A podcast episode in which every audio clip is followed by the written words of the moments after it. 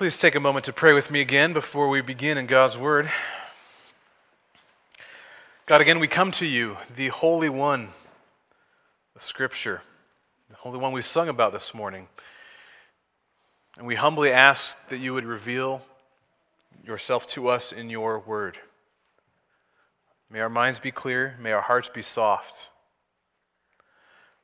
I ask that you would use me as an imperfect but, but useful tool to bring you glory this morning. We pray these things in Jesus' name. Amen. This morning we're starting a series in the Old Testament book of Isaiah. Isaiah was a prophet to Judah, the southern part of the ancient kingdom of Israel. He's one of what we call the major prophets. He's perhaps the major prophet. He's sometimes called the Prince of Prophets. It's one of the larger works of the Old Testament. His many prophecies, oracles, even poetry have an epic quality. Makes me think of an Alfred Lord Tennyson or Dostoevsky or Tolkien. His writings are quoted by the New Testament more than all of the rest of the Old Testament combined. This is a pivotal book. Isaiah lived and prophesied approximately 700 750 BC, before Christ. This covered the reign of five kings Uzziah, Jotham, Ahaz, Hezekiah. You've probably heard good things about him. And Manasseh, not so good things about him. And tradition holds that Isaiah was put to death by this last king, Manasseh, the wicked king, by being sawn in half, which may be what's referred to in Hebrews chapter 11.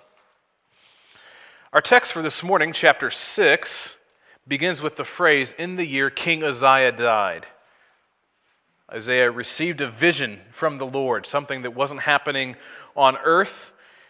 Some might think of it as a religious hype or fervor or just a very picturesque allegory. But Isaiah says this happened to him in real time and space. It was in the year King Uzziah died that he saw this vision. This was a real thing that was happening. Isaiah's writings are written to real people, the people of Judah of a long time ago, even their enemies, Assyria, Babylon, Egypt. I speak of real events that happen. But it's not a book about people. Isaiah is not about us. It's primarily about God. This is primarily theological book. It's about who God is and what he thinks of his people about who God is and his love for his people. And that's why we're looking at chapter 6 this morning. Chapters 1 through 5 are kind of an introduction where God, speaking through Isaiah, presents his opening case against his people. He said, You are a corrupt people. You have failed your covenant with me. And after five chapters of this, it's almost like God opens his door a crack to let anyone peek in on him who might be wondering who is this God that would say these things, who would think this way of his people? Is this a God like the capricious and moody Canaanite gods? Is this a God like Moloch, who demands a sacrifice of children to be appeased? Is this a God like Marduk, the tricky king of Babylon, the god of magic? Or like Zeus, who is known for philandering being unfaithful to his wife, who overthrew his own father to take the throne? Are this king's judgments fair? Is he a hypocrite? Who is this God who claims to be the one true God and sit on the throne of the universe? Through the eyes of Isaiah, we begin to get an answer. We'll see the Holy One reveals judges, atones, and calls. Expand each of these ideas. We first see that this God chooses to make himself known. The Holy One reveals himself to us. Verse 1 In the year that King Uzziah died, I saw the Lord sitting upon a throne, high and lifted up, and the train of his robe filled the temple. Above him stood the seraphim. Each had six wings. With two he covered his face, with two he covered his feet, and with two he flew. And one called to the other and said, Holy, holy, holy is the Lord of hosts. The whole earth is full of his glory. We know that we are seeing the throne room of heaven. Isaiah sees the Lord on a throne. He is high and lifted up. This is the high king of heaven. He is attended by these mysterious creatures, the seraphim. These creatures give the first voice to who this God is. And they say, He is a holy God. He is not capricious, He is not hypocritical. The first thing to describe this king is holy. Who is this king? The king is the Holy One. This might sound repetitious, but it can't be said enough. The Holy One is holy. What do we mean when we say he is holy? The seraphim describe God as holy, holy, holy. In the ancient languages of the Bible, the repetition of a phrase or a word compounded its meaning. Jesus said, Truly, truly. He said, This is truly true, so pay attention. In another prophecy, the phrase is used gold, gold, which meant it's the purest of gold. It's, it's golden gold. Here the seraphim say, Holy, holy, holy. This is a super superlative, the holiest of the holiest of the holy. And this is pictured in the setting here. This is saying this throne is in the middle of the temple. We're told in the Old Testament temple there was the outer court where general people had access, and then you moved into a more restricted setting, it was called the holy place. And then you moved in even for, further to a more restrictive place, and that was called the Holy of Holies. And who sits on the throne in the Holy of Holies? The holy, holy, holy God. When we think of God's holiness, we often think first in terms of his moral purity. And we should. Moral purity is definitely in view here. These seraphim are literally called fiery ones, burning ones. And in the Old Testament, fire is often pictured as this wrath of God directed against sin, against moral impurity. We also see it pictured later. We'll see Isaiah's response to God's holiness is guilt for his own moral impurity. But holiness speaks of more than just moral purity, as important as that is. Holiness has been described as the perfection of all of God's attributes not just his purity, but also the perfection of his love, the perfection of his wisdom, the perfection of his justice, all of his worthy attributes. And when we think of God in those terms, in our limited ability to comprehend those terms, we get another angle on what is meant by the word holiness. God's holiness speaks of God's otherness. That God is other than we are. To be holy is to be set apart from something, to be separate. And God is completely set apart and separate and distinct from everything else that He has created. He's very other than we are. None of anything that He has created is perfect in all of their attributes as He is. And again, we see this illustrated in the seraphim. We're told that they have six wings and they use two of them to fly. They use four of them just to cover themselves in humility. This is not a humility born of guilt. This is a humility by the fact that they are in the presence of someone who is so other than they are. They are not creatures that have fallen into sin. They're the fiery ones who burn against sin but they themselves shield their eyes and feet from God. His holiness, his otherness is so weighty as to make them tremble in his presence. And like it causes them to sing the words that we've been reading, it caused the psalmist to say in Psalm 113, 5 and 6, Who is like the Lord our God? who is seated on a high, who looks far down on the heavens, on the earth. Who is like our God? He is so completely distinct from us. We're also told by the seraphim that God is glorious, and I think that they mean here, I think Scripture bears this out. This is another effect of God's holiness. They say, Holy, holy, holy is the Lord of hosts. The whole earth is full of his glory. If God is intrinsically, inherently holy, his glory is the, the radiance of that holiness. Who he is is shining out. It's that holiness interacting with his creation. It's like the sun is intrinsically massive and magnificently bright and hot. And we receive the glory of that. We behold the glory from afar when we feel its warmth. Not today. Uh, we see its light, and we see by its light. We are beholding the glory. That is what we get to see. We get to see the effects, the radiance of God's glory as it interacts with creation. And the seraphim say, the whole earth is full of glory. Present tense, right now. Reminds us of Romans chapter 1. For his invisible attributes, namely his eternal power and divine nature, have been clearly perceived ever since the creation of the world and the things that have been made. But yet,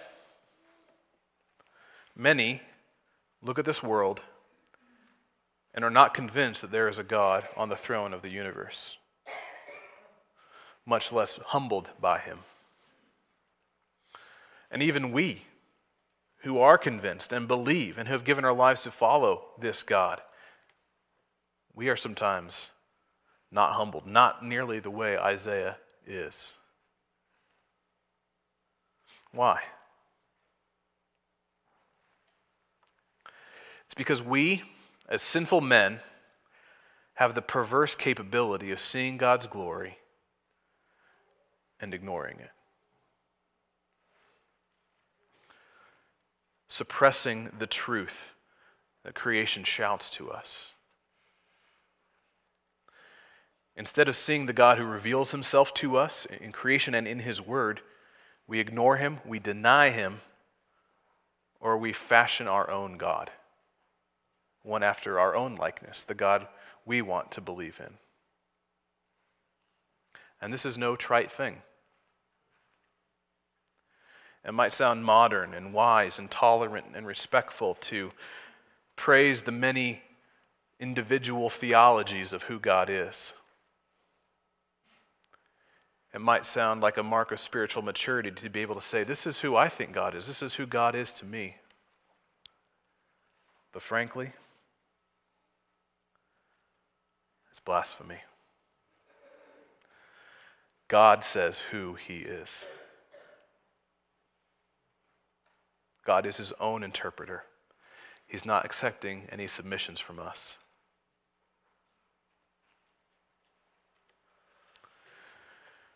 We must remember this Holy One is not a Holy One in isolation. He is a Holy One who judges man. Verse 4 and 5. The foundations of the threshold shook at the voice of him who called, and the house was filled with smoke. And I, Isaiah, said, Woe is me, for I am lost.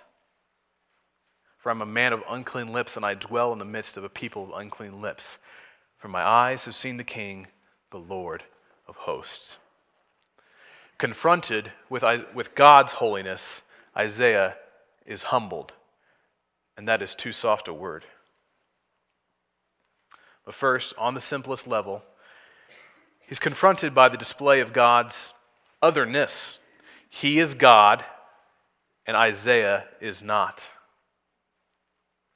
He is God, and I am not. Isaiah understood humility in contrast with God, and so must we. That humility is only the top layer of Isaiah's humility. He, he is shook to his bones with guilt.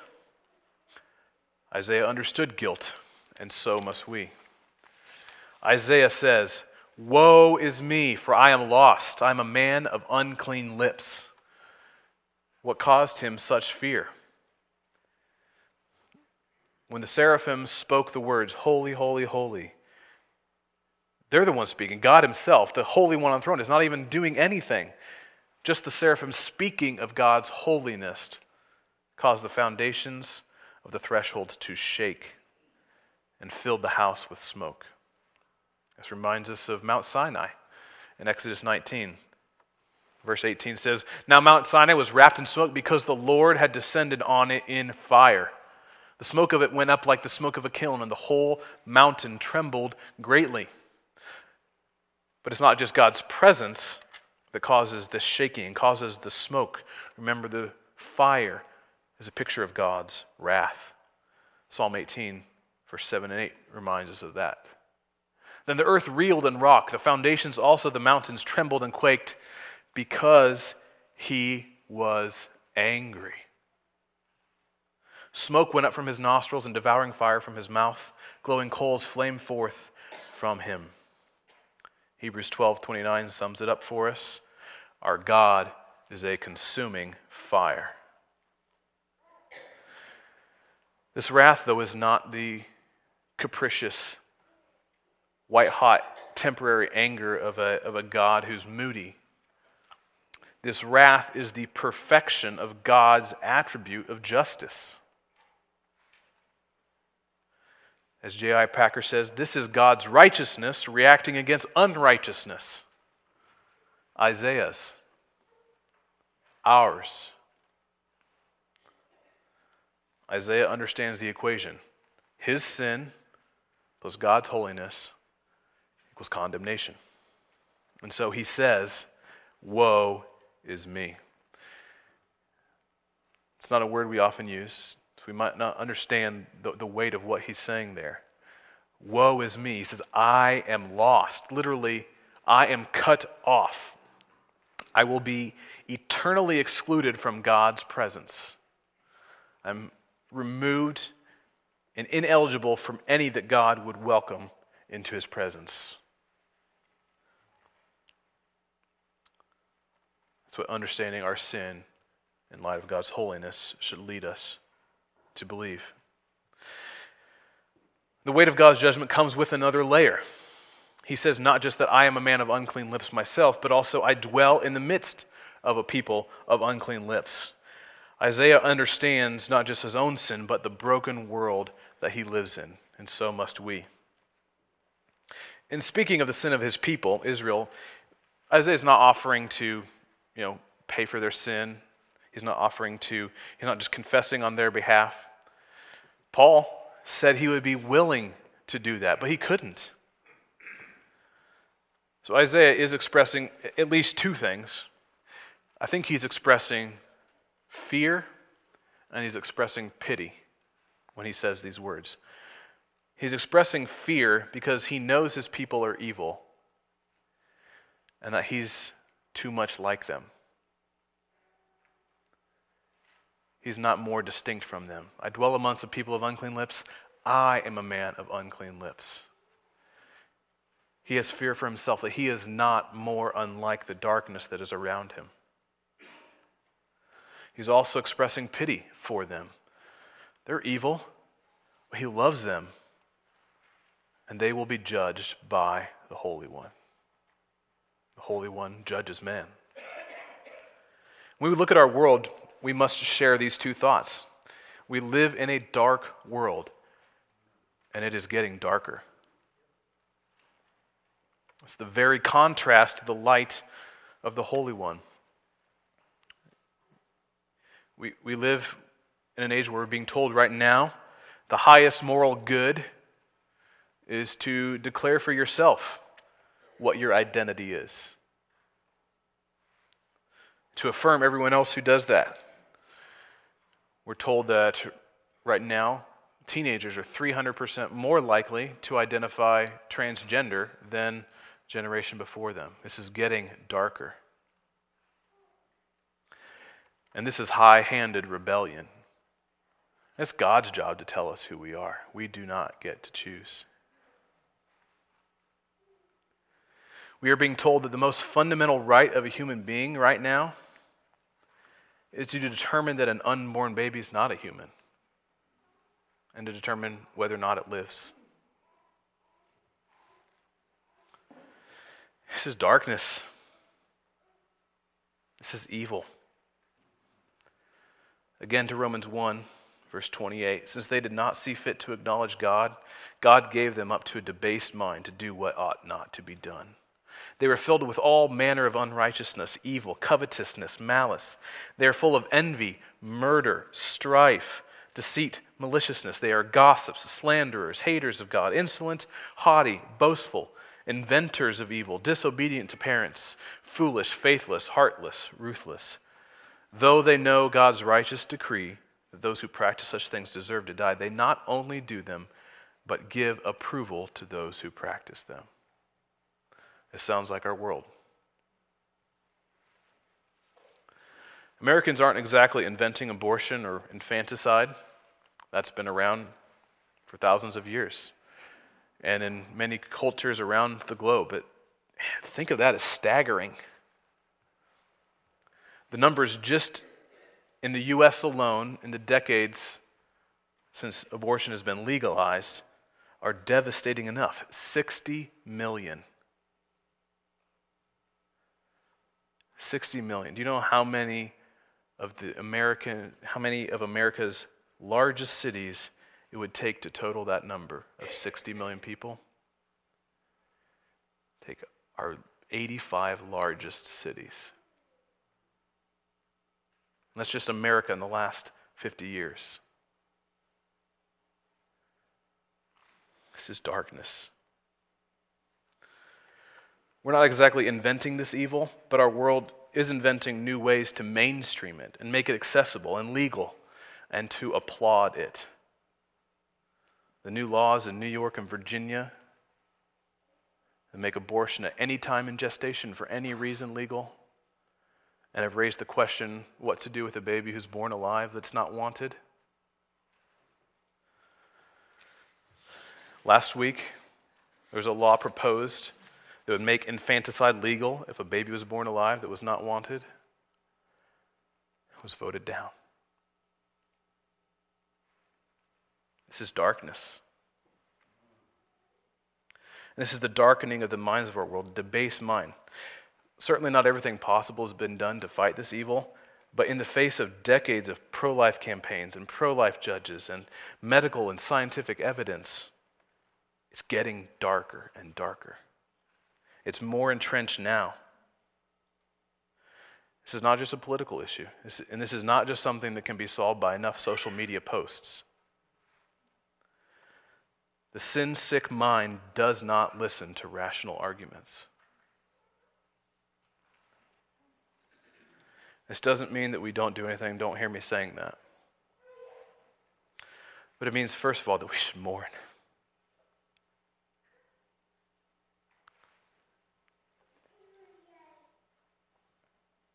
We should weep over these things.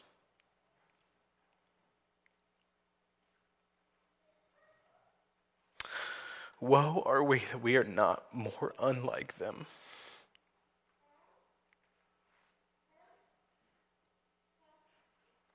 And woe are the people that we live amongst.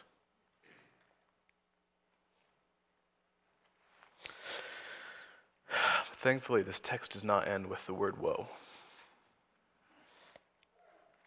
As we see the Holy One atones for sin. Verse 6 Then one of the seraphim flew to me, having in his hand a burning coal that he had taken with tongs from the altar. And he touched my mouth and said, Behold, this has touched your lips. Your guilt is taken away, and your sin atoned for. And look at this idea of atonement, guilt. I'm talking about guilt being removed sin being paid for, forgiveness of sin. I want to look at three characters to help us understand what is meant here. In Isaiah's vision here, the seraphim is the servant that applies atonement to Isaiah. But this is only in service to the Holy One. He does not come as the burning one and cleanse Isaiah in his own holiness. he brings a coal, a hot coal from the altar, the altar where God's wrath is being poured out. It's so hot that the burning one has to use tongs just to touch this coal. And this picture of God's wrath against sin is applied to Isaiah's lips, where he's focused on his guilt. And it results in the removal of his guilt, his atonement. We might expect, and I'm sure Isaiah thought this too, that God's wrath coming to him would have a different conclusion his ruin, that he would be destroyed for his sin. But this is a part of the mystery of the gospel, the good news that God perfect in justice, can pour out his wrath and, in perfect mercy, forgive sin. How? How can God be just and declare sinners righteous? How can he be the just and the justifier of the ungodly? We have to take a step outside of this chapter to begin to answer that. At the beginning of chapter 6, God is described as high and lifted up.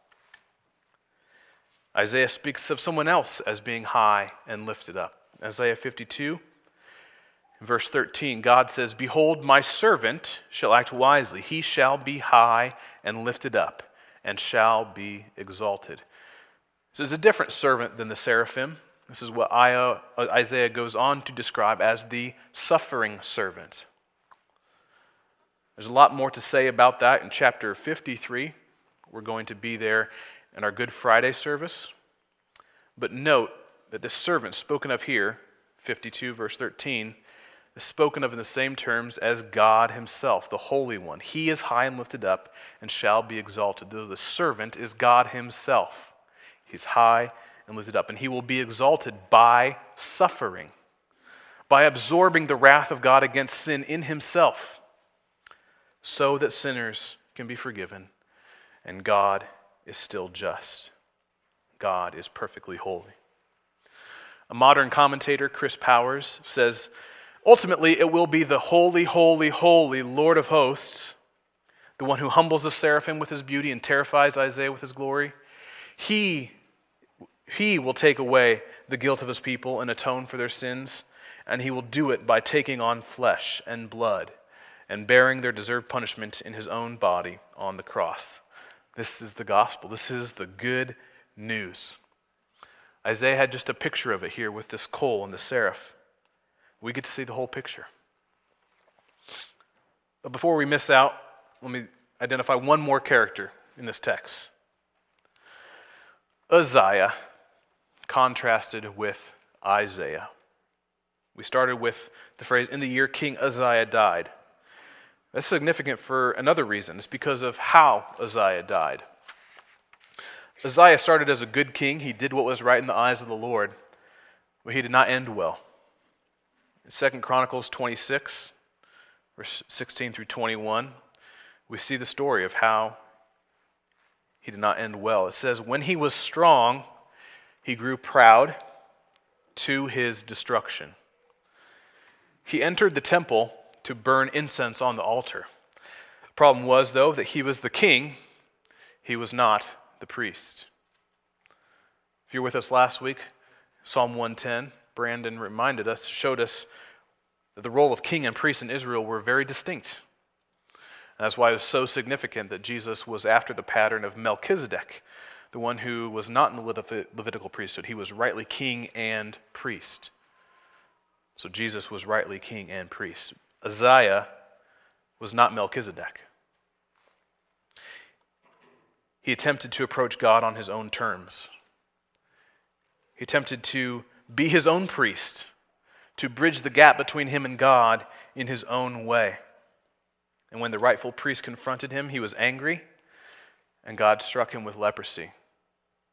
And he lived out his days in isolation and died. In contrast, Isaiah is brought into the temple without ambition, even without his own initiative. And he's humbled by his sin, his need for atonement. He does not try to offer anything on his own to satisfy that. We dare not approach God with our own incense, or we have more than leprosy to fear. We dare not come to God on our own terms. He sets the terms. But can I tell you? God's terms are so gracious, it's almost unfair. He asks nothing of you no incense, no sacrifice that Jesus, other than what Jesus has already provided as the suffering servant. The only thing that you have to do is to come to the point that you cannot do anything to satisfy, to cover your sin. You have to know that atonement has to come from somewhere outside of you, and you have to find it in Jesus. Isaiah, now forgiven of his sin, then gets to hear from the Holy One himself. And the rest of the chapter is God pivoting and calling Isaiah into service. We see that the Holy One calls redeemed sinners. It's beyond our scope this morning to look at the rest of this chapter. But I would be remiss if I did not connect Isaiah's atonement with his call. Being forgiven, being saved, is not the end of the story. We were created and redeemed for a purpose. We were bought with a price. But also, don't hear me say that the rest of the story is the most important part of the story. It's, it's not that, you know, knowing who God is, knowing who we are, getting to the point of being saved, that's all past tense, and now we just need to focus on what God's purpose is for us now. Because our call, what we've been called to, what we've been redeemed for, our purpose is cruciform. This Latin word means it's cross shaped. Our purpose is defined and shaped by the cross. We're not just forgiven of sins, which is the big story of the redemption of all time. We're not just forgiven of sins so that we can find our passion in a niche hobby or so that we can start a nonprofit organization that brings happiness to a corner of the world as good as those things might be. We were redeemed so that we would live cross shaped lives. 2 Corinthians 5, verse 15 reminds us that He died for all, that those who live might no longer live for themselves, but for Him who for their sake died and was raised. We live in the light of the crucified Jesus. I'm going to close in a moment with the song near the cross. let me illustrate why we should pray that. Even we're thinking about what we've been called to, what we're supposed to do now, why should we say, Keep me near the cross? Isaiah began with God's holiness. This is the foundational, big picture reality, the most significant truth that we know who God is. And then he took us to understand who we are we know who we are only under the umbrella of who God is. Then Isaiah introduced us to the gospel, the atonement. And from that flows Isaiah's call, and us too, what we are supposed to do. God's holiness, who we are, the gospel, what we're supposed to do. This needs to be shuffled a little bit. What I mean by this, this is kind of chronological. This is the pattern of how it happened in Isaiah, and this is the pattern of how many of us come to faith. We come to know God for who He is, and then when we see ourselves for who we are, and then we hear the gospel, and then we know how to live our lives. But when we understand the big picture here, we need to shuffle this a little bit. Because when we understand the gospel, when we apprehend it, when we own it as our own, it then reshapes who we are. We're not just sinners that stand under condemnation. It, it tells us that we are redeemed and we're called for a purpose. It also focuses who we see God to be. We don't just look at God's attributes, but we see all that God wants to reveal, and it's focused in the gospel. Christ on the cross is the fullest manifestation of God's holiness and his wrath and his love and his mercy and his grace. The gospel focuses who God is to us. Excuse me. Let me visually reorient this for you, and I'll offer you a, a better visual than my own. Turn it on its side and give you this picture. We only know how we are to live when we know who we are. And we only know who we are when we see ourselves in the light of the gospel and in the light of who God is. We are to be people who continually behold God's glory in the cross of Jesus Christ and who see him in the perfection of all of his attributes. Jesus, keep us near the cross.